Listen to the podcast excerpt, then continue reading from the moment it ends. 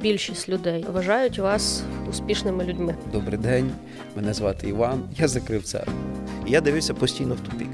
І я лише бачив проблеми, не було ні бажання, ні сил вирішувати. А треба наважитись на те, щоб реалізувати власне бачення, а не виправлення чогось іншого бачення. Складається враження, що ми усі народжуємося з відчуттям провини за замовчуванням. От народився вже відчуття провини. Лідерство не може бути непомилковим. Треба навчатися не лише щось починати, але й про те, як щось завершувати. Оскільки я експерт у цьому питанні, то можу сказати наступне.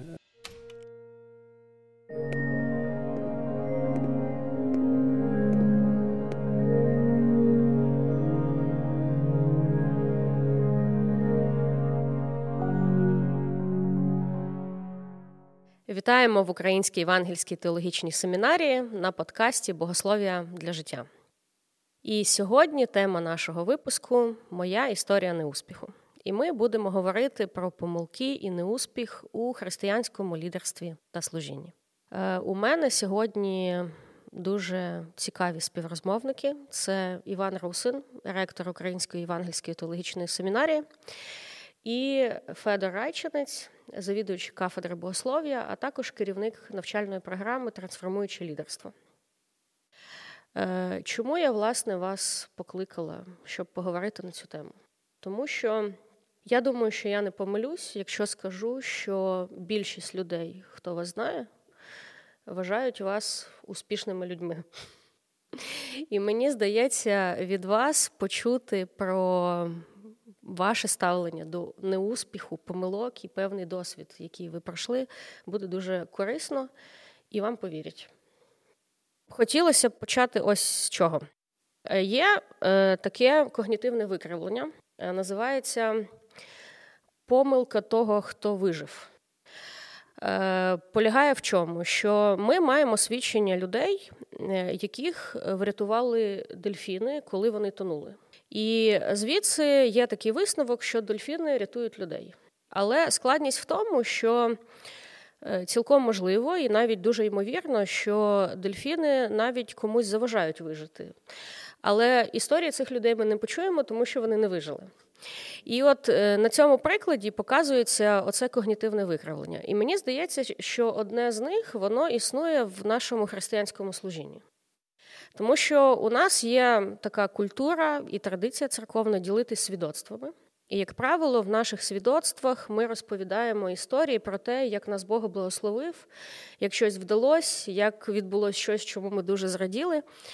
Е, є дуже багато книжок, в якому розповідаються якісь позитивні кейси розвитку якогось служіння, місії. Але часто люди ну, мають певні помилки і невдачі, але вони про це не чують, тому що всі діляться історіями успіху.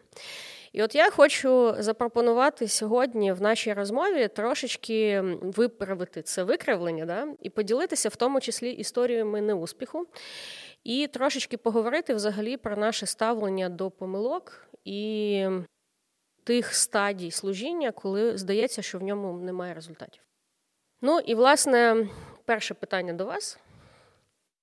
Ну, ви дійсно сприймаєтесь як успішні лідери, тому що ви обидва пастори церков, ви маєте певні посади хороші, лідерські, успішні у християнських організаціях е, і дотичні до роботи багатьох християнських місій. Але все ж таки, чи було у вашому служінні якийсь такий період, який ви вважаєте, що це був період ну, певного неуспіху чи певної неефективності? У вашій промові ви чомусь говорите про помилки в минулому часі. Немов е, ми вже всі помилки зробили, і зараз у нас е, успішний успіх. Ось е, помилки вони є частиною нашого сьогодення, і взагалі можливо сказати, що успіх це сума наших помилок, над якими ми рефлексували. Я думаю зараз, яку саме із 100-500 тисяч помилок мені розказати. Але розкажу, можливо, про один з таких найважчих періодів мого життя, який був пов'язаний з відкриттям церкви. Я був студентом нашої семінарії, мріяв стати суперменом, спасти Всесвіт. Ну, якщо не Всесвіт, то хоча б наш континент. От, І сталося так, що я став частиною команди, яка мала бачення відкрити нову церкву в місті Києві. Закінчилось це тим, що я став відповідальним за цей проект, який не спрацював так, як е, того б я хотів. І, в принципі, по великому рахунку, мені прийшлося не відкривати церкву, а закривати церкву. Звичайно, ми це намагалися зробити, якщо так можна сказати, в правильний спосіб людей, які прийшли до Христа через цю невеличку церкву, долучити до інших церков. Але факт є фактом, церква вона припинила існування. І це була велика, ну, можливо, трагедія. Це буде занадто сильне слово, але це був великий виклик для мене, як для молодого служителя. Я дуже сильно пам'ятаю всі деталі того рішення, всіх комунікацій. І я пам'ятаю, як я собі сказав, що більш ніколи в житті я не буду залучений до відкриття нової церкви. І це був такий, е, ну, така обітниця собі, що ніколи в своєму житті я не буду відкривати нову церкву. І в принципі, е, цій обітниці я був е, вірний років, напевно, ну, 20. От, е, І до того моменту, поки з моїм близьким другом ми не відчули поклик відкривати нову церкву в місті Києві. Я там була, до речі, і хочу сказати, що мені ваша церква дуже подобається.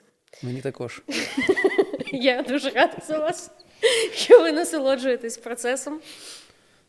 Е, От могли б ви сказати, в чому, коли ви вже вдруге починали цей шлях? От що ви принципово зробили інакше? Що ви врахували з попереднього досвіду? Перший неуспіх або причина, чому я опинився в тій ситуації, я не мав сміливості сказати ні. Це, Це не моє. Це дуже потужна мета. Дійсно, церкви треба відкривати не одну, а 10, 20 тисячу. Але це не моє або це не моє зараз. Другий неправильний крок, коли я все ж таки, як мені здавалося, і як я тлумачу ті події, я не мав смілості сказати, ні, я не буду брати всю відповідальність. Ось тому ось це це було такі дві причини. І найскладніше е, мені було зібрати нашу команду щирих людей, студентів семінарії, і сказати, друзі, це все. От Я пам'ятаю, де це було, як це було, які були емоції, наскільки цей досвід е, був травматичним е, для мене. От Тому е, це це було емоційно, для мене це було дуже складно. Я е, давав собі багато разів обіцянку, що я ніколи більше не буду е, залучений до відкриття церкви, але десь я постійно відчував, що десь на глибинному рівні моєї ідентичності є щось те, що мене хвилює, бо я я відчував мікро мікробажання до цього служіння. І вони мене дуже лякали. Коли ми все ж таки е, наважилися відкривати церкву, це був не спонтанний процес. Звичайно, спілкування з людьми, з якими ви ділите цю відповідальність, це важливо. І в моєму випадку це був мій е, близький друг. І, звичайно, я хотів переконатися, що я е, не роблю минулих помилок. І я намагався ну, перевірити своє серце, свої переконання, чи дійсно я хочу бути в чому залучений, чи дійсно це моє, чи дійсно те бачення, як ми хочемо це робити, це є і моїм баченням. Я не можу сказати, що я зараз на 100% впевнений, але я маю більший е, спокій. І, звичайно, я відчуваю приналежність більшу до процесу відкриття церкви, і Бог дає благодать е, таку, що мені подобається сам процес. Все йде взагалі не так, як ми планували. У нас було абсолютно інакше е, розуміння, як все буде. Але мені подобається, як все йде. І зараз я знаходжу в собі бажання подякувати Богу за той негативний досвід, який я мав. Бо я зрозумів, що той досвід мене дуже сильно сформував. І я десь прочитав е, афоризм, він, можливо, звучить популістично, але в ньому є е, зерно істини, що поразка це не антонім успіху, а його обов'язкова складова.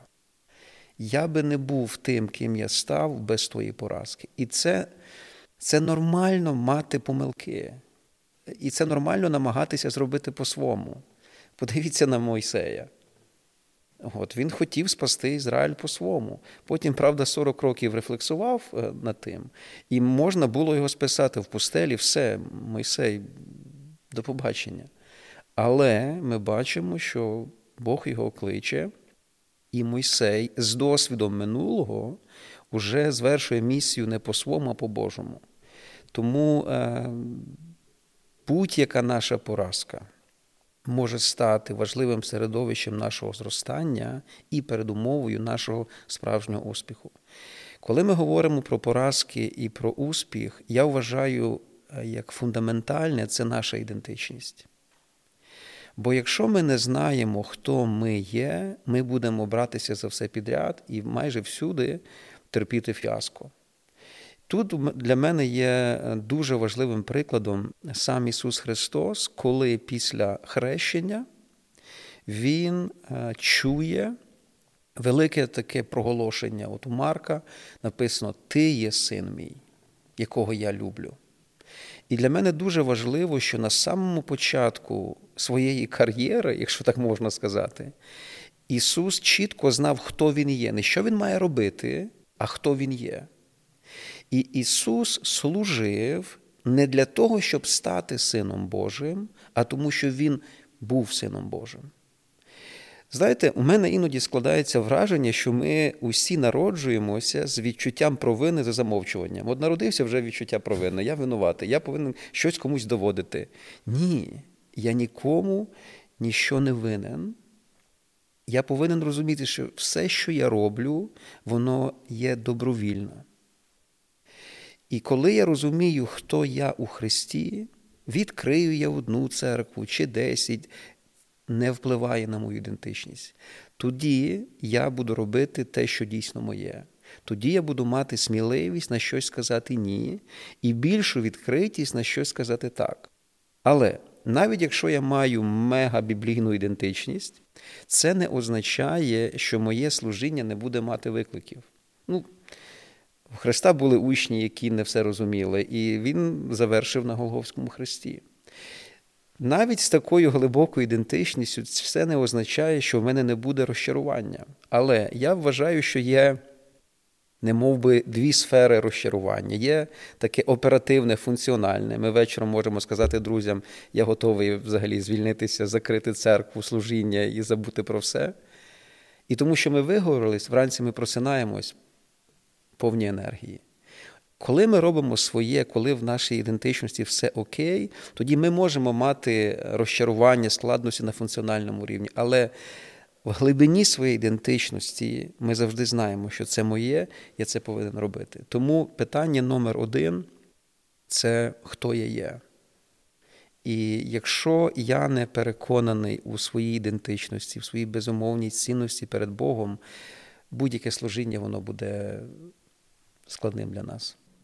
Ну, я погоджуюсь е, з таким визначенням е, успіху, який складається з такої суми поразок. Е, або я б сказав, що найкраща складова будь-якого успіху це така низка поразок, які нас не зруйнували, а в яких ми знайшли сили піднятися і йти далі. Але я би дещо на успіх відповів діалектично. Так, з одного боку, я не вбачаю нічого поганого в культурі успіху.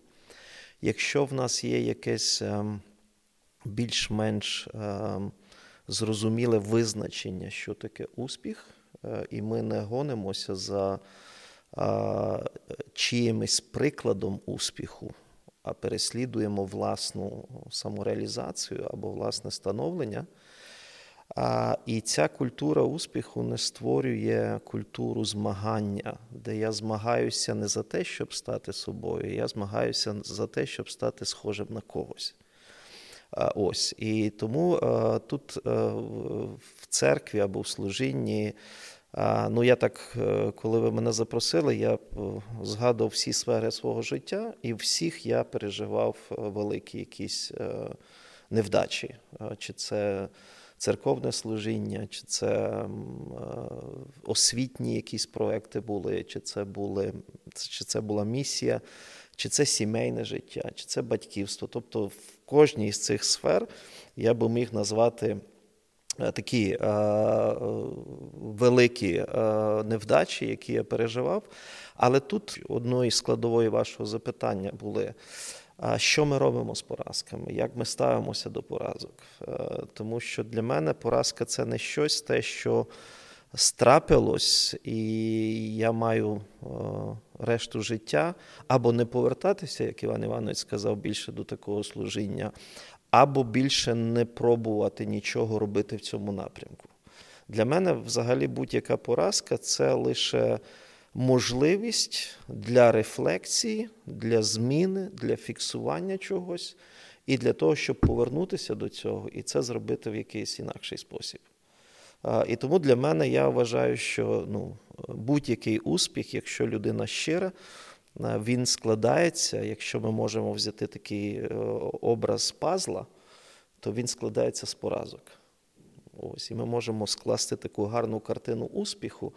А ці всі маленькі е, кусочки е, цієї картини це є наші якісь поразки, з яких ми зробили висновки, які ми відрефлексували і сказали: Окей, я зрозумів, я в цьому напрямку робив щось не так. Тому я не кидаю цю сферу взагалі. Тому що, ну, наприклад, я не знаю, там закрили, відкрили церкву, закрили церкву, я більше до цього не повертаюся. Ні, я рефлексую над тим, що було зроблено не так. І наступного разу ми, враховуючи ці якісь помилки, ми повертаємося і рухаємося в тому напрямку, щоб відкрити нову церкву. І я думаю, що якщо ці помилки враховані, це не є гарантом або панацеєю від того, що ми не зробимо інші помилки, над якими далі треба рефлексувати і рухатися далі. Чи можете ви згадати якийсь, ну, якийсь конкретний там кейс чи період служіння, з якого ви винесли от найбільше уроків? Ну, декілька, ну, наприклад, один, два. Давайте два дам. Перше, це коли мене обрали неочікувано, мене обрали президентом Баптистського Союзу Боснії Герцеговини. І я відразу відмовився, але мене по баптистськи переконали, що я не можу йти проти більшості волевиявлення людей. Я маю прийняти це як е, такий відповідальний тягар в служінні.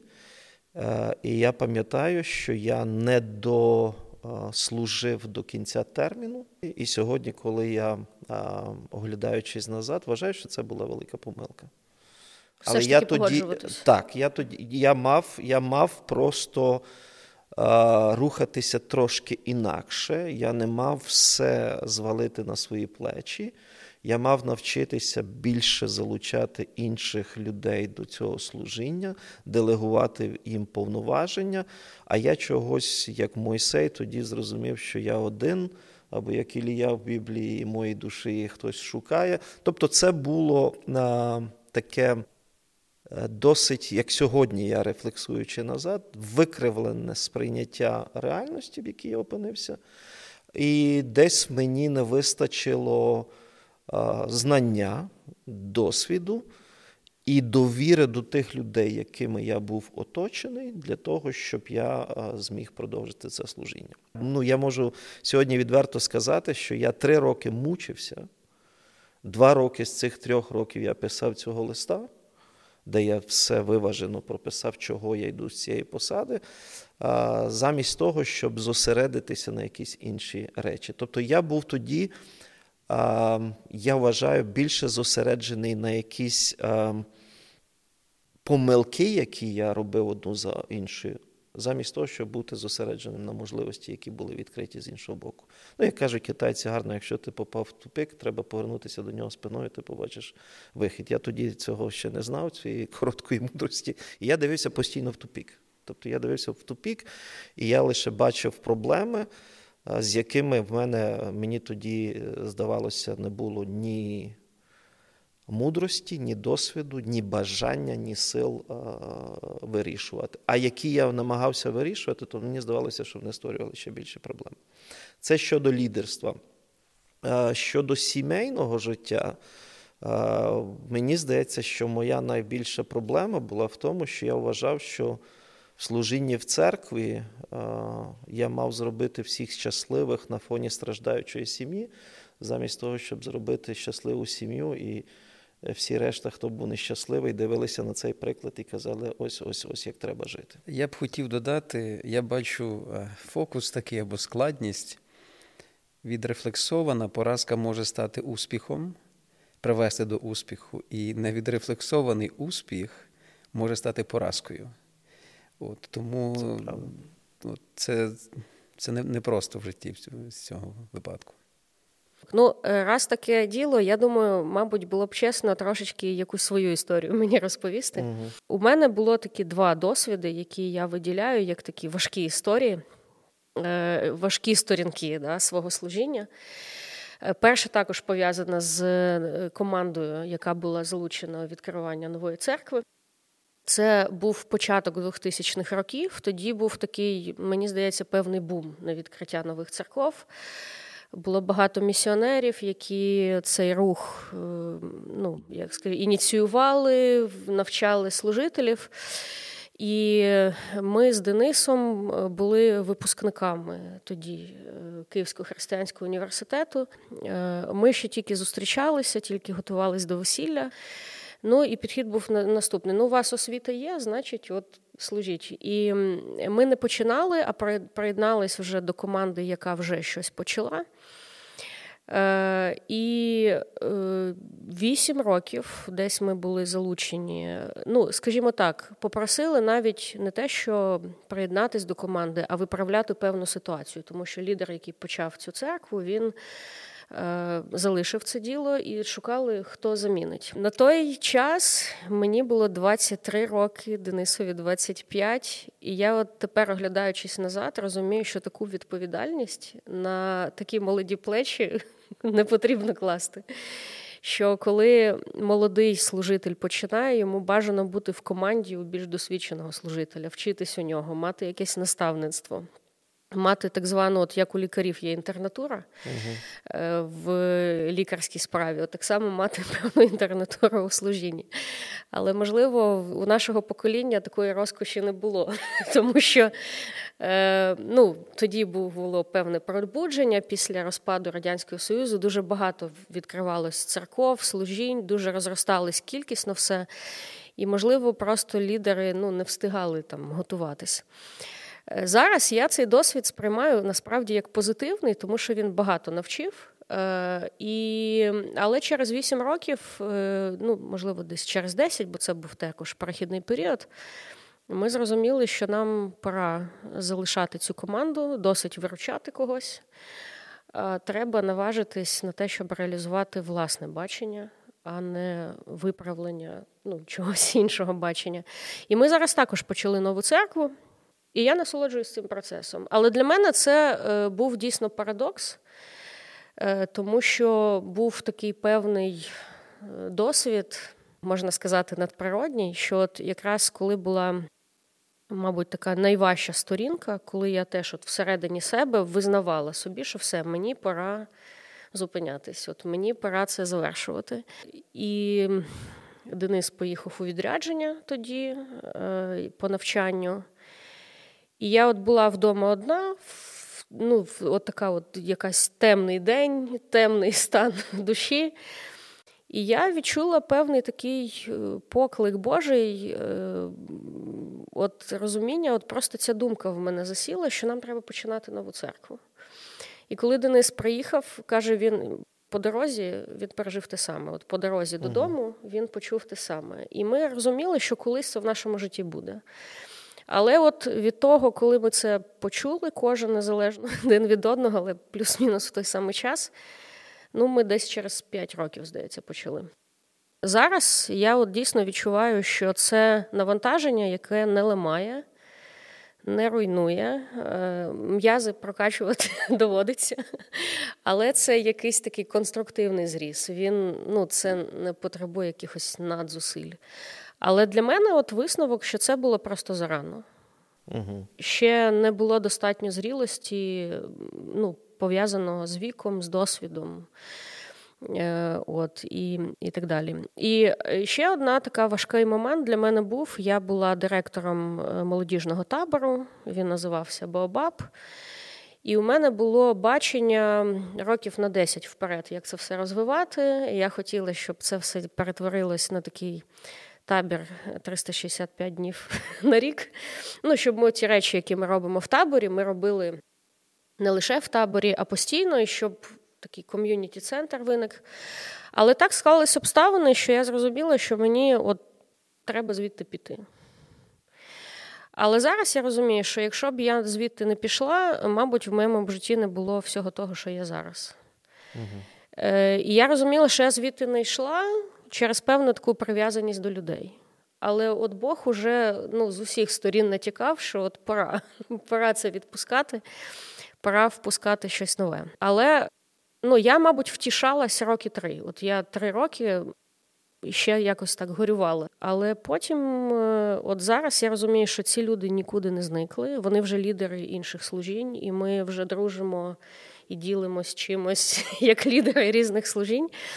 От, Тому зараз я це бачу не як втрату, а як можна так сказати, певне примноження для царства Божого. Але на той момент я це сприймала як дуже велику невдачу, як дуже велику втрату. І для мене така от рефлексія, що треба, мабуть, навчатися не лише про те, як щось починати, але й про те, як щось завершувати.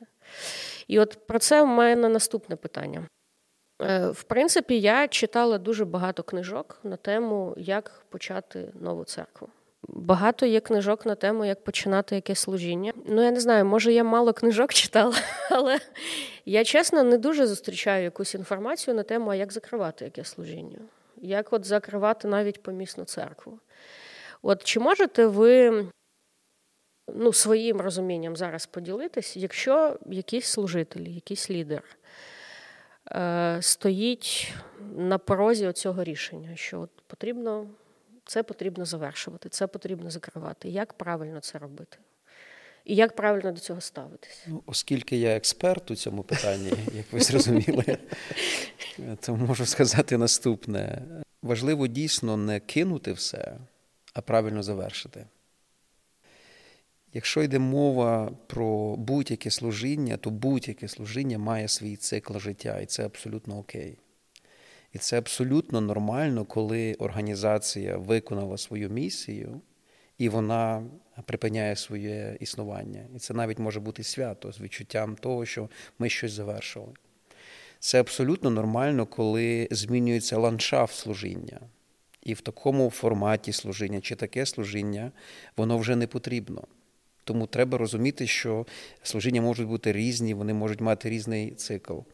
Якщо все ж таки йде мова про церкву, ну в нашому випадку для нас було важливим, е, щоб е, люди, які прийшли до церкви, які е, стали частиною християнської спільноти, вони не не втратились.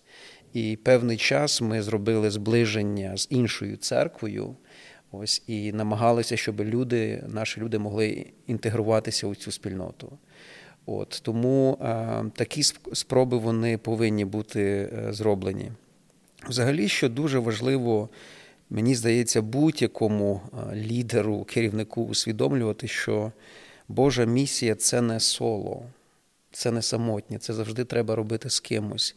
І в таких складних е, процесах дуже важливо мати або дружню пораду, або голос наставника людина, яка е, вас любить, яка про вас піклується, яка має більше досвіду, вона може порадити, як в таких випадках робити. І ви можете бути в такій е, кризовій ситуації не самотні. Але будь-яке служіння може завершуватися, в цьому немає трагедії. Е, головне приймати рішення у правильний час, і через ці втілення цих рішень воно повинно виконуватись не на самоті, а все ж таки у спільноті людей, яким ми довіряємо. Так, треба мати мудрість для того, щоб почати і почати з кимось. Тому що, як Іван Іванович вже сказав, ми. Наше щастя і наша проблема, я скажу так, це те, що ми не можемо робити те, що ми робимо самі. Щастя, це в тому, що є на кого покластися, є з ким поділити. Нещастя в тому, що деколи ми на початку, маючи загальне бачення, загальну візію, загальне розуміння того, куди ми хочемо йти, з ким ми хочемо йти, як ми це хочемо робити. З моменту, коли ми починаємо це втілювати, ми бачимо, що ну, це йде не так. І починають кристалізуватися якісь наші бажання, і ну, виникають якісь конфлікти в процесі е, становлення або в процесі цього втілення. Тому тут мудрість треба мати на початку, а мужність треба мати в кінці, щоб сказати: Окей, а, мабуть, це коло, ця місія, вона доходить до свого. Е, якогось логічного, часового або ще якогось кінця. І тут треба мати мужність признати, що е, або це не моє, або я це на початку бачив трошки інакше, або я на початку не розраховував, що я можу стикнутися з такими е, суттєвими викликами. Ви є керівником програми Трансформуюче лідерство. Ну, я навчалась на цій програмі, uh і у мене також є от певне спостереження, да, хто приходить навчатись. Інколи це лідери, які, ну, в принципі, в розквіті сил і своєї діяльності. Е, і такої продуктивності. А інколи це якраз лідери, які приходять щось відрефлексувати з попереднього досвіду. Е, чи можете ви сказати, що, на вашу думку, має бути в лідері е, і стосовно його характеру, можливо, стосовно якихось вмінь, щоб і самому бути таким доволі стабільним, щоб вміти проходити ну, різні етапи служіння, да? не здаватися, не кидати все, коли щось ускладнюється. І також давати оцю благодать іншим, іншим допомагати проходити через дуже різні етапи служіння. Гарне запитання. Я б сказав так, що для мене в лідері е, важливо наявність харизми, але для я дам коротеньке визначення, що це таке для мене харизма. Це коли я відчуваю, що в людині є щось більше, ніж та людина, яку я перед собою бачу. Що там є щось більше неї видимої. Але харизма без характеру.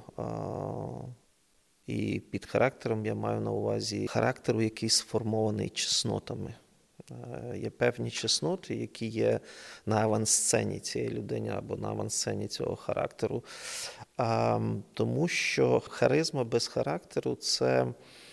Давайте таку метафору. Харизма це як вогонь. Якщо ви стоїте дуже далеко від нього, то він вас не гріє. Якщо ви дуже близько, то ви можете е, згоріти, ви можете опалитися, ви можете постраждати. І тому харизматичні люди це не обов'язково тільки конструктивні люди, це можуть бути дуже деструктивні люди. А як визначити ту дистанцію, е, яку ти тримаєшся до цієї людини, і ти грієшся просто від його присутності, від його досвіду, від його знання, від його мудрості? Е, життєвої, е, це не так просто визначити. Е, ось тому харизма це як дуже хороша річ, вона так і дуже небезпечна річ, тому вона має йти в такому а, разом з характером. Тому як колись казав наш викладач в семінарі, ми його з Іваном Івановичем добре знаємо, Стівен Паульс, він казав, що харизма плюс характер. Е, це лідерство. Харизма мінус характер це катастрофа. Да? Тобто він це так дуже-дуже дуже просто був сформулював. Тому для мене дуже важливо, щоб я в людині відчував щось більше її, але це більше її було не загрозливе для мене, не небезпечне для мене, а щось мене надихаюче, щось мене піднімаюче, оновлююче, зцілююче і, і, і таке інше. І це можливо тоді, коли є цей характер е, сповнених якихось чеснот. Я б додав е, е, ще до попереднього запитання, тому що. Коли я читаю предмет лідерства, то ми розважаємо там, який вік найадекватніший, щоб щось починати. Да? Ти або занадто молодий, або занадто вже старий. Тобто немає цього якогось віку, де всі скажуть, що церкву треба відкривати, коли тобі 30, наприклад. Да? Потім, якими ти маєш е, знаннями володіти, щоб стартанути все як потрібно. Ти або знаєш занадто багато, і тобі це заважає, ти або знаєш занадто мало, і ти ну, маєш більше такого ентузіазму щось почати, а потім в процесі починаєш розуміти, що ти щось е, недостатньо знав. Тому тут і на питання віку немає такого віку. На питання знань немає таких знань, щоб ти сказав, окей, я з цими знаннями можу. Стартанути, я буду впевнений на 100%, що ці мені знання достатні для того, щоб я міг виконати цю місію, на яку я пішов. Третє досвід який тобі потрібно досвід для того, щоб ти сказав: Окей, я зараз, мені здається, готовий для того, щоб е, почати, я не знаю, церкву, школу, дитсадочок, е, волонтерську якусь організацію. Немає такого досвіду. Досвід ми здобуваємо в процесі. Е, до речі, от справедливості заради, мабуть, варто сказати, що я знаю два випадки, коли церкву починали служителі яким було ледве-ледве 19 років, і це був дуже успішний кейс. Угу. От Тому все дуже індивідуально. От Мойсея Бог покликав 80. От, І мені тут здається, що навряд чи можна виробити якусь таку ідеальну формулу прорахунку. Але питання в тому, от наскільки ми чутливі до Бога саме в цей момент, і наскільки ми сміливі діяти згідно цього. Є, мені здається, такий момент зверх очікувань е, у християнському служінні, е, що ми інколи розчаровуємось в результатах саме тому, що ми заздалегідь маємо завищені очікування. Е, можливо, результати хороші, але ми очікували кращих. І чому ці зверхочікування є? Мені здається, є дві причини. Е, перша, це е, в цілому є таке відчуття. Ну, якщо це служіння благословене Богом і помазане Богом, і так далі, то має бути от успіх, благословіння повинно доводитись тим, що є такий от величезний успіх. А друге, ну я, наприклад, в церкву прийшла наприкінці 90-х років, і тоді був колосальний кількісний рік церков.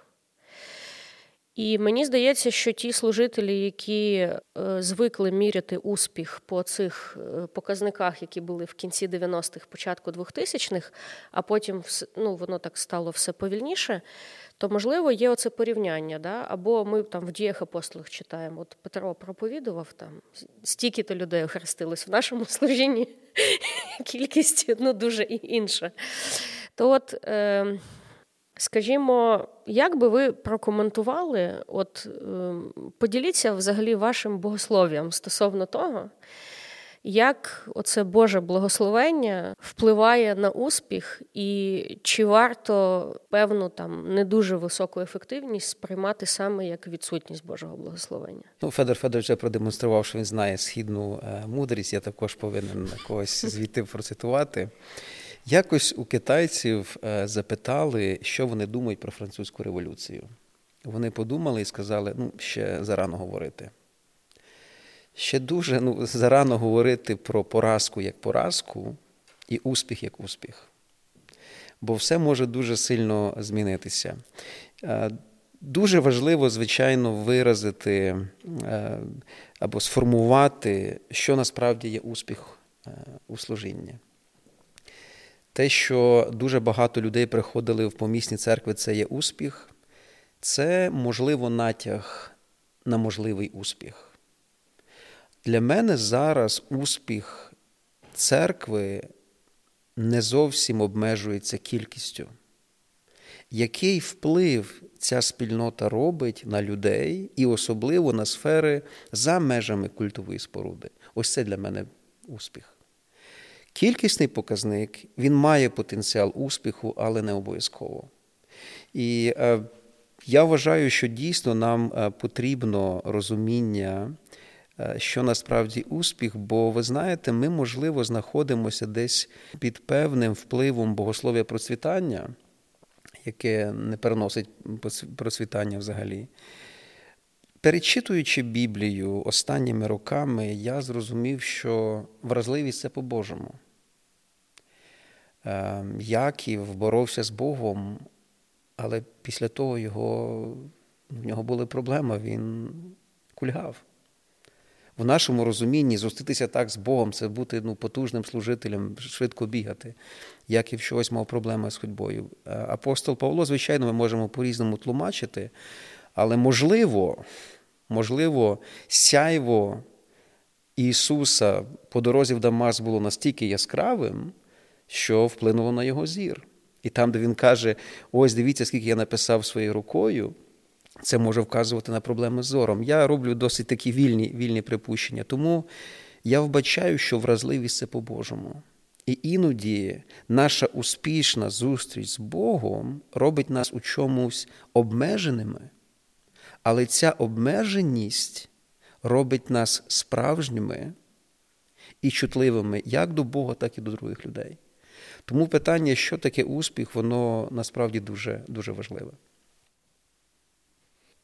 Моє, як ви сформулювали богослов'я успіху е, і не, і невдачі, дуже просте. Е, перше, я вважаю, що що успіх, що невдача це явище дуже тимчасові. Е, тут важливо під час успіху не приписати все собі, а під час поразки мати того, з ким ти її можеш розділити. Тому що, як кажуть, в успіху батьків багато, а в поразки е, ви сирота.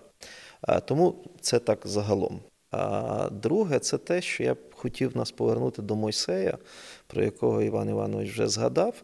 Що, ну, принаймні, моє читання цієї історії таке, що не випадково життя цього великого безумовно лідера поділено на 3 по 40. 40 це цифра випробування. І тут треба дивитися на життя Мойсея саме з цієї перспективи, що він 40 років знаходиться в найкращих умовах, в найкращих школах, в найкращих університетах, оточений людьми успіху. Ми не знаємо, чи були в нього випробування в цей час. Я думаю, що і в цей час в нього були якісь випробування. Другий етап це 40 років, коли ти після того оточення успіху дуже вразливий, тому що ти ну, ти втікач, ти, ти той, хто ховається, ти той, хто знаходиться в пустелі, і ти маєш час зараз відрефлексувати з того всього, що ти навчився. Що взагалі е, гідне життя, що вартує життя і успіху, що ні. І після тих 40 років можна ну, можна по-разному дивитися а, на ці 40 років в пустелі, але Мойсей найважливіші речі зрозумів саме під цей час. Час пустелі. Потім є 40 років, коли ти маєш з того, що ти навчився, будучи оточеним успіхом, з того, що ти відрефлексував і і випрацьовував. Я сподіваюся, він випрацьовував Е, такий критерій, що важливо, що ні, ти можеш його втілити з людьми. А, Чи коли цікаво, в Мойсея ми бачимо найбільше поразок, саме коли він з людьми.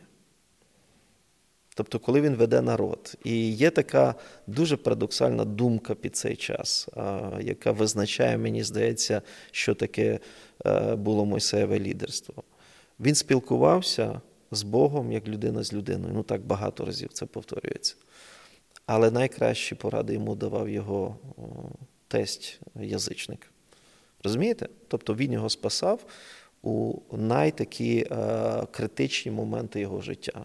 І тому е, це і є те, що чи в тебе є фаза успіху, чи в тебе є фаза ну, яку ти можеш вважати поразкою, або усамітненням, або а, проходженням. Ви вже згадували, є такий термін, мені він дуже подобається темний час душі. Да? А ось, Чи ти а, борешся з кимось, а, доказуючи комусь, що ти є хтось. Тут важливо розуміти те, що я почав. Чи поразка, чи успіх, явище занадто тимчасове. Тому тут не питання, чи лідерство складається з одного і з іншого. Тут питання, що ми робимо з тим чи іншим, і як ми ним користуємося, тому що після піде щось інше. 120 років йти до мети, і тільки згори побачити, куди ви йшли. Це успіх. Вашим іменем будуть е, називати багато людей і приводити в приклад. У вас навіть е, могили немає, куди б е, люди могли прийти і щось там, якісь квіти поставити. З людської точки зору, ну, успіху мало. Вочевидь, з Божої точки зору, очевидний успіх. Тому питання, як ми успіх визначаємо, це дуже важливо. Якщо подивитися на апостола Павла, він завершив своє служіння великою поразкою, смертю. Апостол Петро. От Тому, е, знаєте, мені здається, що ми знаходимося постійно от в лідерстві, в такій какофонії різних голосів які хочуть от стати камертоном для нас. Кількісний успіх, репости, лайки і так далі. Біблійна історія вона вчить нас чомусь абсолютно іншому, що не в цьому може бути успіх. Ем, я, напевно, не маю визначення, що таке успіх. От я так думав, от як я можу визначити успіх, не знаю. Можливо, е, мені здається, що успіх це коли вже все. От ви розумієте, що ваш час завершується. От Чи буду я відчувати якусь, якийсь внутрішній мир, що ну, цей марафон був прикольний. От Він він, він був гідний. Я я, я, я задоволений. От я особисто. І це не важно, ну, прибіг я перший, десятий, двадцятий. Я добіг до фінішу.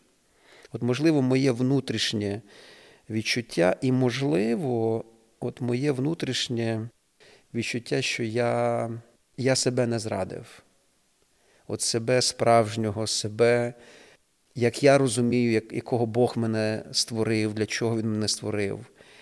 І я стою на цій фінішній черті і, можливо, кажу: ну, в більшості випадків я себе не зрадив. І я, я задоволений. Оце перше. Друге, можливо, це підбадьорення і показник успіху, коли я бачу, що ті дари, які Бог дав мені, вони якимось чином масштабувались в житті інших людей, змінюючи їх на краще. І коли це є, мені здається, що це є, е, це є справжній успіх. Але питання в тому, як нам не піддатися на визначення успіху які є чужими для біблійної історії? Оце важливе питання. Е, я би хотіла задати одне практичне запитання про тут і зараз для України через війну і під час ковіду, в тому числі. Е, ряд церков і ряд служінь закрились, розпались, лишились, не закрились, але ну, значно обміліли. І буває це ну, з двох сторін. Буває, лишилась паства, але вона лишилась без лідера. І має певну розгубленість, хтось переходить до іншої церкви, хтось от просто в цій розгубленості лишається. А буває, що є лідер, який будував, будував, формував команду, навчав лідерів, а церква роз'їхалась, і все доводиться починати спочатку. Що б ви могли сказати? Таким людям, які щось втратили зараз, і, можливо, вони це все проживають як дуже ну, велику невдачу, як дуже велику втрату. Е, як пройти цей час ну, більш гідно, більш правильно, як можливо не затягнути якісь процеси, не зайти, можливо, в якесь деструктивне ставлення взагалі до чогось. Ну, це це, це гарне запитання, і в, в процесі вашого формулювання цього запитання в мене виникали е, реальні картинки і таких випадків, і таких випадків, е, про які я особисто знаю. Ну, в першому випадку, коли є спільнота, е, а немає лідера, я думаю, що тут я би порадив те, щоб вони. ну, Зазвичай, коли е, зникає один лідер, то з'являється хтось інший. Тобто, я думаю, що я би порадив цій спільноті дуже добре подивитися навколо себе. І я впевнений, що там буде е, та людина, яка готова взяти на себе відповідальність е, і сформувати вже трошки е, у світлі тих реалій, в яких вони опинилися. І тут дуже важливо, щоб ця спільнота була готова змінюватися а не просто чекати, коли хтось візьме на себе відповідальність і просто буде стверджувати те саме, що було до війни. Ми маємо розуміти, що ситуація навколо нас змінилася. А якщо змінилася ситуація, це вимагає і е, змінювати наше ставлення е, до ситуації. А в іншому випадку, коли є лідер а немає пастви. І я знаю такі теж е, випадки.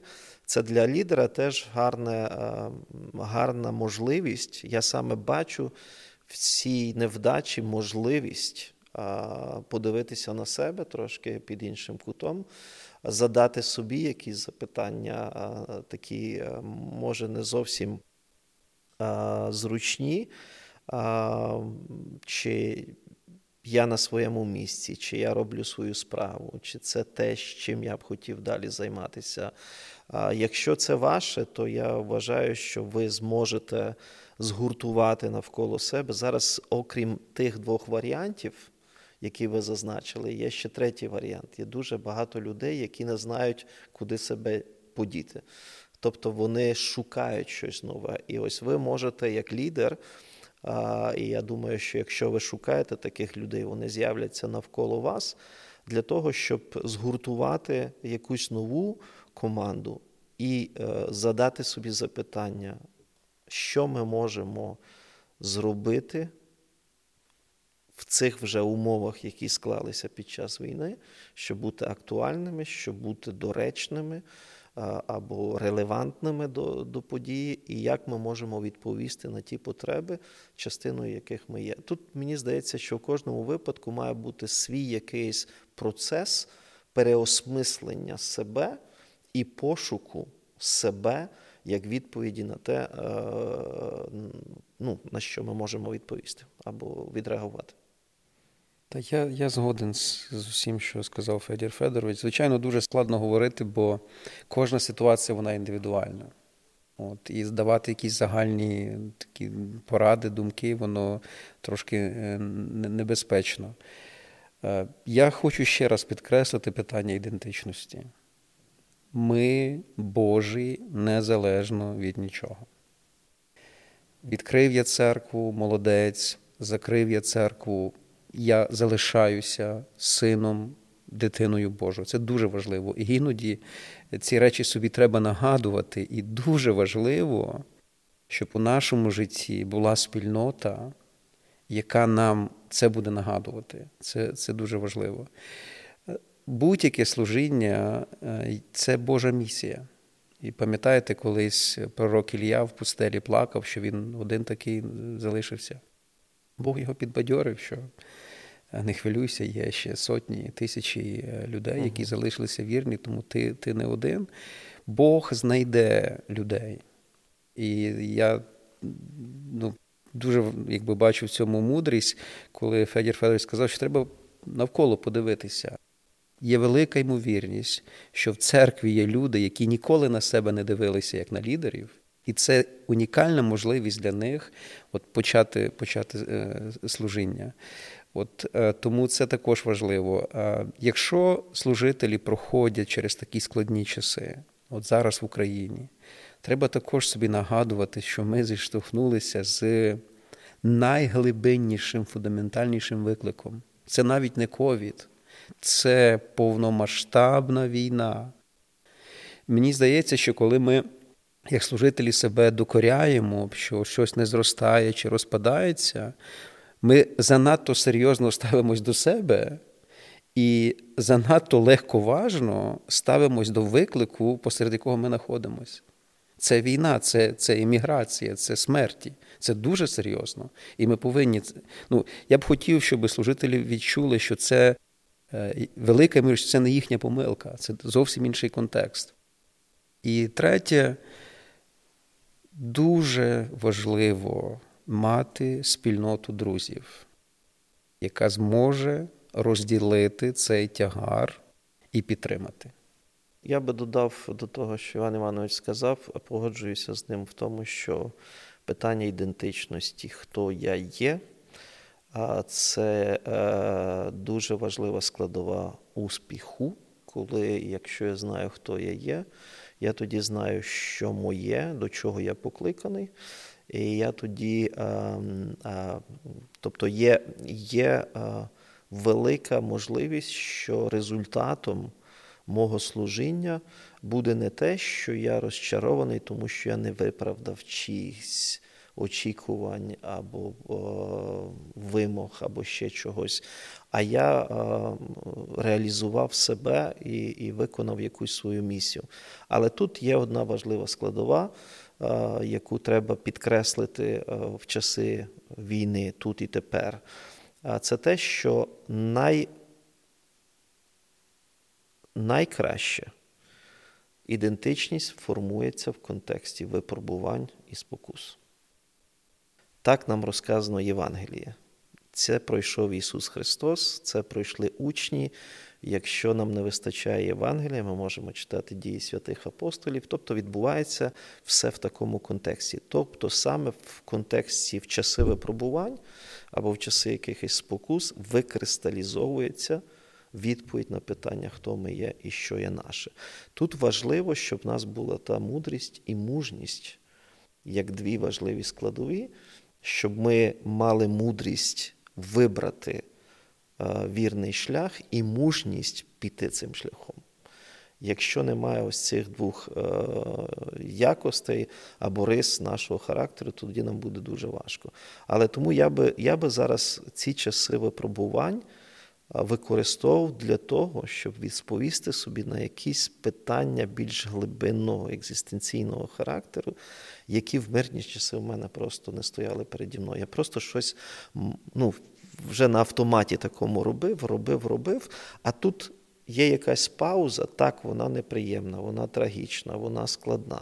Але навіть цю невдачу перетворити на щось конструктивне для себе, щоб відповісти на свої якісь питання, на які в тому потоці подій, які відбувалися в мирні часи, де ми постійно змагалися з кимось. Тому що для мене ще в успіху одна з найбільших спокус це постійно себе порівнювати з кимось. Ось коли я себе постійно порівнюю з кимось, чи то в кількісних вимірах, чи то ще в якихось вимірах, то я постійно знаходжу в собі якісь чи то вади, чи ой, я не настільки успішний, ой, щось в мене йде не так, ой, майже я майже я не виконую те, до чого я покликаний. Ні. Не порівнювати себе з іншими. І друга дуже важлива складова це бути до себе добрим. Тому що деколи ми вимагаємо від себе більше, ніж ми здатні дати. І в цьому, і в іншому випадку треба мудрість і мужність. Мені здається, що ми повинні бути чесні з собою, і іноді повинні навіть мати гумор е, до себе, самоіронію. І з гумором і чесністю про свої неуспіхи ми можемо бути важливим і необхідним тестом для успіху інших. От коли в культурі відкриття церков кількості ви кажете Добрий день, мене звати Іван, я закрив церкву. Це зовсім інше післання, і люди люди можуть почати думати, що це значить. І, можливо, саме таким досвідом ви зможете послужити багатьом людям. Років 15 тому з моїми друзями у нас була дискусія е, зробити конференцію от неудачників. От Всі збираються відкривачі церков, а тут збираються ті, хто е, церкву закрив. І мені здається, що в таких умовах можна е, набагато щиріше і глибше проговорити про те, що таке успіх. Якщо ми зараз проходимо через такі випробування, ми можемо все ж таки не дати цим е, поразкам перемогти е, в повній мірі. Я бачу, наприклад, на історії останнього року з половиною семінарії, от момент, коли ми не дозволили поразці визначити наше майбутнє.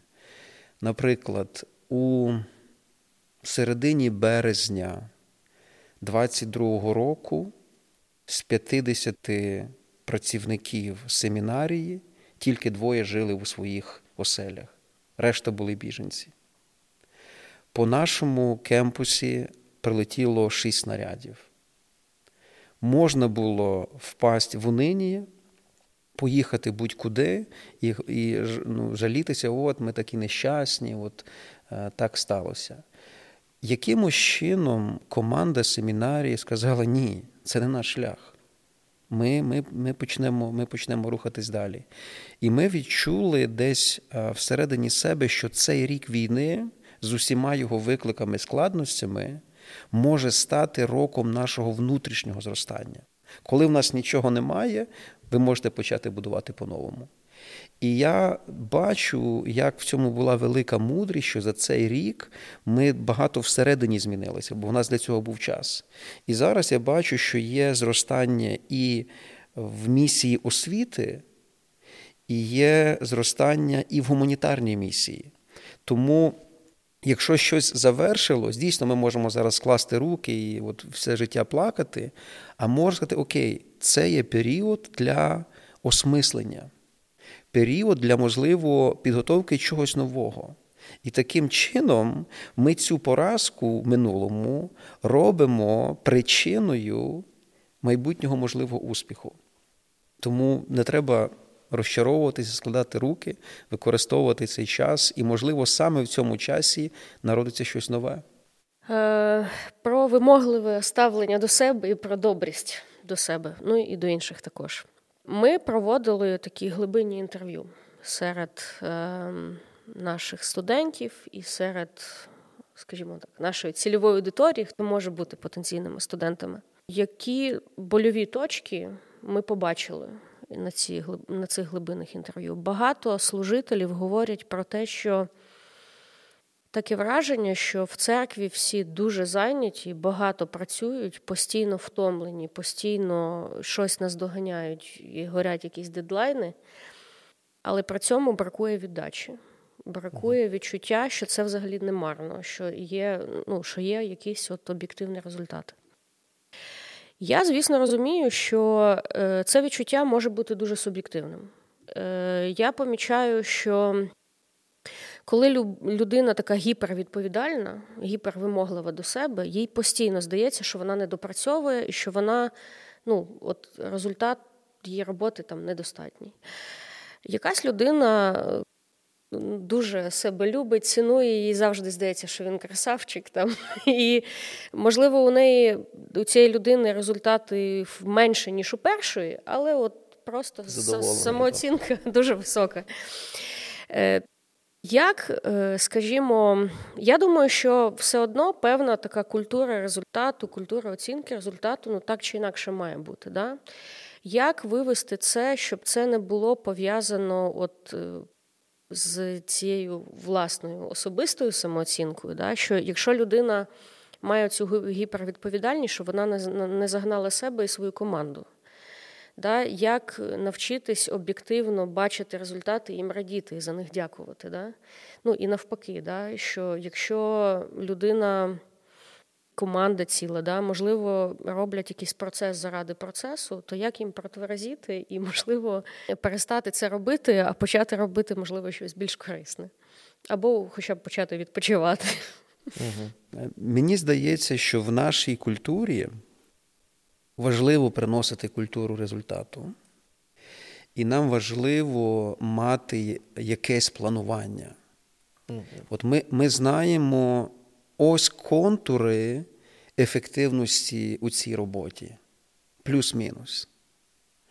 Тому ми будемо знати, ми рухаємося чи ми не рухаємось. Бо якщо немає бачення результату, ми будемо дуже втомлені і, в принципі, щасливі, бо ми ні за що не відповідаємо. Ми ми просто процес робимо. Тому все ж таки якесь розуміння кінцевого результату воно повинне бути. І ми вже використовуємо це розуміння як такий бенчмарк або маячок для нас. Ми ми бачимо, куди ми рухаємось. Друге, що важливо, е, мені подобається, е, американці кажуть, що треба працювати не важко, а розумно. Дуже багато е, люди мають проблем через те, що вони не беруть на озброєння якісь нові методи, підходи. Вони просто от роблять те, як вони робили 20-30 років тому назад. Тому бачення, потім інструменти, процеси, вони дозволять мати той чи інакший е, успіх. Звичайно, через якийсь час ми можемо сміятися з нашого бачення успіху, але в деяких показниках це буде важливим, е, важливим завданням. Абсолютно погоджуюсь з тим, що е, в нашій культурі процесу такого страждального треба трошки вносити культуру результату, культуру успіху але такого справжнього е, успіху, розумного успіху, як було сказано. І тому те, що Іван Іванович сказав, розумний підхід до роботи. Е, це перша складова. Мені здається, і коли е, ми даємо увагу пріоритетним речам, а не другорядним речам. От розумно підходити, віддавати перевагу важливим речам, і тоді, мені здається, і результати у нас будуть трошки інші. Е, я ще часто використовую таку фасилітацію для командної оцінки там, попереднього сезону. Коли ми на трьох картках трьох різних кольорів пишемо оцінку, що я хочу сказати про результат, що я хочу сказати про процес, і що я uh хочу сказати про свій особистий внесок, uh своє відчуття в цьому всьому е, і так далі. То що я бачу, провевши ну, дуже багато подібних фасилітацій в дуже різних командах з різним складом учасників, що дуже часто проблема в тому, що люди не бачать відмінності між процесом і результатом.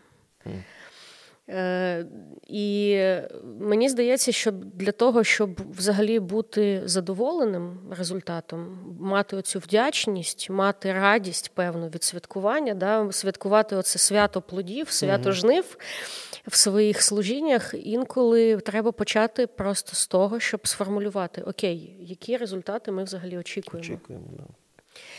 Е, часто вони не сформульовані. І тоді оцей е, відчуття результат, результату, воно просто кожного дня плаває і дуже залежить від мого настрою от сьогодні. Так. От, Якщо це сформулювати, е, також от ми, коли у нас в семінарі вводили такий інструмент для працівників план персонального розвитку, і на що на чому я себе зловила? Значить, я заповнила цей план на півроку.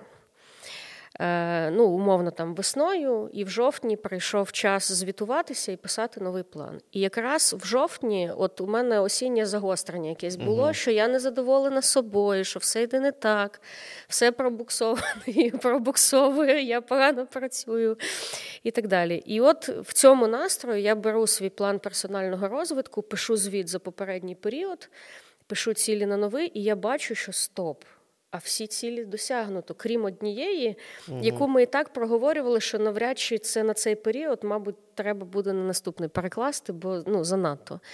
І тут я зрозуміла, що взагалі оце моє відчуття е, ну, якості роботи, там результативності роботи це просто мої емоції на сьогоднішній угу. день. Але об'єктивні показники вони ось такі. Тому це формулювання і визначення якихось таких об'єктивних показників, які будуть записані, зафіксовані, і вони не змінюються там залежно від е, погоди, там сезонів угу. і так далі. Це, це в принципі, ну, перша річ, з якої можна починати, і вона допомагає. Якщо говорити в цілому про українську культуру, мені здається, що наша культура вона така нетолерантна до помилок. У нас є, по-перше, культура виправдань, тому що якщо людина зробила помилку, вона одразу відчуває себе дико в небезпеці, і перша реакція захисна треба почати виправдовуватись, щоб вижити. Угу.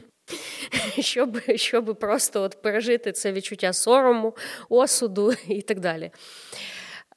І з появою соцмереж і того, що як ми там розводимо щось в коментарях під якимись новинами і постами, мені здається, це ще більш загострилось. Да? Тобто з'явилась така культура взагалі публічного хейту за помилки. Угу. Це дуже помітно в політичній культурі, це дуже помітно в культурі ну, будь-якої взагалі публічної діяльності. Да? Тобто, якщо публічна особа зробила якусь помилку 10 років назад ну, їй це згадають, якщо вона візьметься за якусь нову відповідальність. Е, Мені здається, що е, якщо брати українську культуру і от е, поміщати ще це в церковне середовище, то інколи оця нетолерантність до помилок вона ще більше додається, да? тому що ми маємо певні суворі критерії до того, яким має бути церковний лідер, служитель. І взагалі церква має бути клубом ідеальних людей. І от люди роблять помилки або е, ну, падають, ламаються, є якийсь надлом особистісний, або вони роблять якісь от помилки, що щось там доводить, доводиться там закривати і ще щось. І зараз, от я теж, готуючись до цього ефіру, е, згадала про те, що от у мене було там за останній місяць ряд індивідуальних якихось зустрічей, там консультацій. Е, і за моїми суб'єктивними спостереженнями людей, які зараз е, кажуть, що вони вигоріли від служіння, або потерпіли якусь невдачу, і вони просто бояться братись за якесь служіння, згадуючи попередній досвід їх більше, ніж тих людей, які от запалені, вони там хочуть щось робити, у них є якась мрія, і вони от завзято готові братись і щось робити. Як створювати в церкві оцю культуру відновлення, культуру надії, культуру, е, яка зцілює, яка допомагає правильно проходити через свій досвід і позитивний і негативний, і не боятись спробувати знов? От які б ви назвали такі от практичні речі, що ми зі своєї сторони можемо от для для цього робити, щоб люди відновлювалися, щоб вони не розчаровувались, щоб вони не були втрачені для для місії, для служіння? Ну, Поразка поразці рознь. Є поразки, де треба сказати: ну, друже, це це була поразка. І це було тому, що ось от така об'єктивна помилка і має мати місце покаяння і відновлення. Є інші поразки, де потрібна підтримка, і інша підтримка. Тому тут важливо не, не, не узагальнювати, як ми можемо будувати культуру а, прийняття, зцілення і відновлення. Перше, ми повинні її моделювати. І перше, ми моделюємо цю культуру тим, що ми відверті, ми вразливі. Ми можемо розказувати різні свідоцтва. О, я відкрив п'ять церков, і я закрив 10 церков. Мені здається, коли особливо лідери вони не бояться бути чесними, бути вразливими, бути самоіронічними, це е, створює простір безпеки, де люди розуміють, о, ну якщо пастор сказав, що він помилився, значить, можливо, ну, помилятися це ну, це погано, але це не смертельно. І, можливо, я можу також розповісти про свою якусь е, про якусь свою е, поразку. Друге, це дійсно, що ми робимо з тими людьми, які е, зазнали поразки. І коли, якщо це поразка якогось служителя, але поразка в плані служіння, не, не, не обов'язково якась етична, і, можливо, навіть і етична, коли церква вона каже, пастор нам служив 20 років, а зараз ми бачимо, що ми повинні послужити йому. і де служитель він відчуває, що люди, які, які з ним разом, вони не його прокурори, а якщо хочете, його лікарі, його адвокати, де створюється культура, де можна бути самим собою, де можна визнавати, де можна сповідуватись. Це дуже важливо. Бо особливо зараз, коли війна, ми ми всі зазнали різного роду травм. І це було би так важливо, щоб церква вона була от, от цієї спільноти чесності і, і спільноти відновлення. На жаль, на жаль, християни можуть бути іноді дуже жорстокими людьми. Ну, ті, хто думає, що вони християни. Ем, І вони можуть прийти не з ліками до постраждалого, а з навпаки, інструментами екзекуції якоїсь. Ми з дружиною одружені 20 років. Е, до цього моменту в нас немає немає дітей. І е, в нашому суспільстві, е, в нашій культурі це велика проблема для для людей. Ми не відчували такого якогось сильного пресу. Ось. І декілька років тому я їду за кермом машини.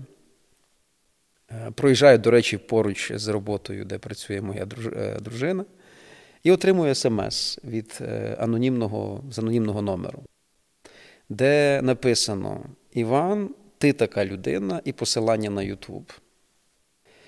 Ось. А на Ютубі е, це ролик з е, самозваного президента Білорусі Лукашенка, де він говорить фразу: якщо в тебе немає дітей, то ти не людина. От, а Я так ну, продивився це відео а, і так почав думати. От, Ми на той момент не відчували якогось глибокого дискомфорту.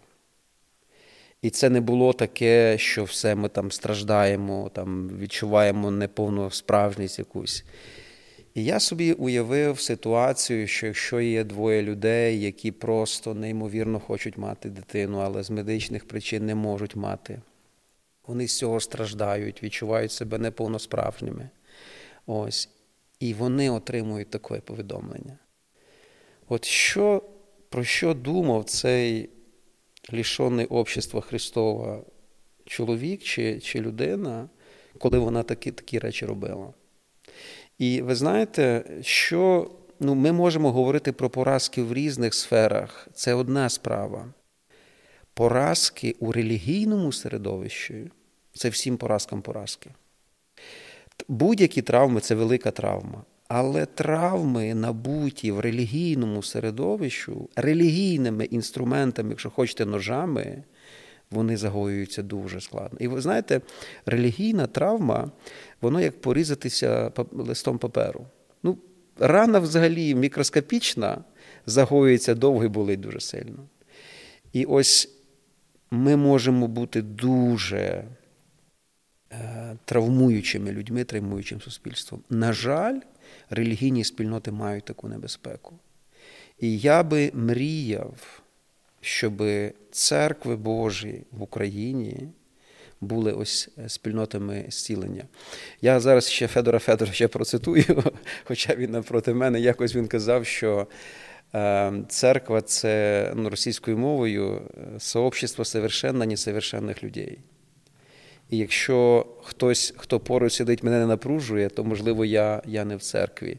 От ми дійсно є недосконалими, але ми це визнаємо. І ми намагаємося компенсувати недосконалість один одного. І якщо з інших спільнот люди втікають після поразки, то я мрію, щоб в церкву люди бігли після поразки. Бо вони знають, що це спільнота, де може мати місце е, відновлення і зцілення. Тому це дуже дуже важливий момент е, в Україні. І Леслі Нюбігін, про якого я писав дисертацію, казав, що найкраще, що церква може зробити для от нового суспільства, нового порядку, це бути цим новим порядком. От ми віщаємо про відновлення, зцілення, прощення. І ми це практикуємо. Ось ось це наша спільнота. Ми є спільнотою е, прощення. Принаймні намагаємося нею стати. І коли відбувається це прощення, ось це притягує. Не наші високі речі, це якісь релігійні тези, які мають ознаки релігійних мантр, а от от справжнє, справжнє життя. І я я вірю, що якщо наші церкви будуть а, спільнотами толерантними до людей, які зазнали поразки, будуть намагатися створювати середовище, де ці люди можуть, якщо треба покаятися, каються, якщо треба відновлюватись, відновлюються. Вони відчувають, що вони безумовно прийняті. Ось така спільнота вона буде як місто на, на горі, яка притягує інших людей. Ну, я лише додам е, в тому самому напрямку, що вже Іван Іванович е, підкреслив. Е, знати, як правильно, це те, що визначає релігійну спільноту, без бути людяною людиною, травмує. Краще бути людяною людиною, яка не знає, як правильно, але має дар прийняття іншого в іншій ситуації, е, це зцілює. Це перше, що б я сказав. Друге, що мені здається, я це багато разів публічно казав, тому вже не лякаюся хейту від Євангельської церкви. Я вважав завжди, що відсутність сповіді в євангельських церквах підкреслює нашу духовну слабкість, незрілість, а не навпаки. Чому у нас відсутня сповідь? У нас відсутня сповідь, тому що ми знаємо, що робити з успіхом, з досягненням віруючої людини. Ми не знаємо, що робити з його падінням, з його слабкостями, з його невдачами якимись і таке інше. Тому ми вважаємо, і це в нашій культурі велика проблема, що наша сильна сторона в тому, що в нас немає поразок і невдач. Ну, ми так це позиціонуємо. Або ми це не визнаємо. І тоді нас чекає найбільша поразка десь там попереду нас. Біблійна культура, вона діаметрально протилежна. Це коли ми не боїмося бути щирими, визнавати поразки, визнавати власну вразливість, тоді нас чекає перемога десь там подальше. І тому мені здається, все, що ми, я, Іван Іванович, е, тут говорили, що успіх це не шлях, який не знає поразок. Успіх це шлях, який складається з поразок, але ми ці поразки здатні визнавати в тій культурі, де є розуміння цього, де немає розуміння, є лише осуд цього, ми це закриваємо для себе. І тому в лідерстві дуже важливо розуміти просту річ. Лідерство не може бути непомилковим. Якщо лідерство це якийсь супермен, який може виконувати всі наші бажання, не допускаючи жодної помилки, то це дуже викривлене, а як ви казали, когнітивне викривлення лідерства як такого. Лідер, ну, вибачте, я процитую Раші, да, великого юдейського мудреця, який казав: щасливий той народ, в якого є лідер, який достатньо мужній, щоб визнавати свої помилки публічно нещасний той народ, який не має таких лідерів. І тому ми десь створили образ лідера як супермена, Бетмена, Айронмена, якого завгодно е, мена, який має лише виконувати все досконало. А чого? А чого ми очікуємо від іншої людини досконалості, якщо ми Е, дуже свідомі власної недосконалості. Чим ця людина краще нас? І тому я б хотів, погодившись з тим, що Іван Іванович сказав, що е, ми маємо розуміти, що церква це не лише місце зцілення, на жаль, це ще місце травмування. Чому? Тому що там знають, як має бути. Але коли ми знаємо, як має бути безлюдяності, то це буде травмувати. Якщо ми людяні і вчимося, як би мало бути насправді, тоді це буде місце зцілення. Я дозволю проілюструвати ось цю думку, яка є притчею, яку називають несправедливо притчею про блудного сина. Не він там е, герой, і навіть не він там антигерой. Герой там батько, а антигерой старший. Угу.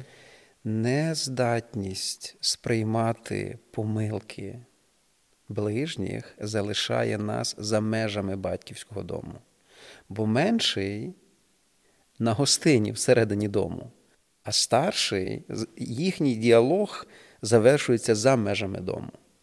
Звичайно, е, це не головніша головніша ідея цієї притчі, але ми бачимо, що десь старший він символізує фарисеїв, які просто вони не могли столерувати, що Ісус спілкується з людьми сумнівного, сумнівної поведінки.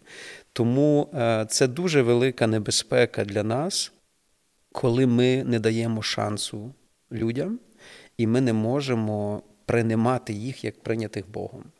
Тому це надважливе, надважливе завдання зараз для наших церков дійсно формувати культуру, де е, має місце прощення, сприйняття і відновлення. Дякую за таку розмову. Можливо, дещо складну, але мені здається підбадьорюючу. Е, я дуже сподіваюся, що цей подкаст е, є великим підбадьоренням і надією для тих людей, хто, можливо, проходить зараз якісь важкі етапи свого служіння. І, можливо, ця розмова буде корисною для тих, хто перебуває в певній паузі і рефлексує попередній досвід. І, можливо, це є добрим знаком для того, щоб наважитись знову щось почати, не боятись ризикувати, не боятись брати на себе відповідальність, якщо Бог закликає вас це зробити.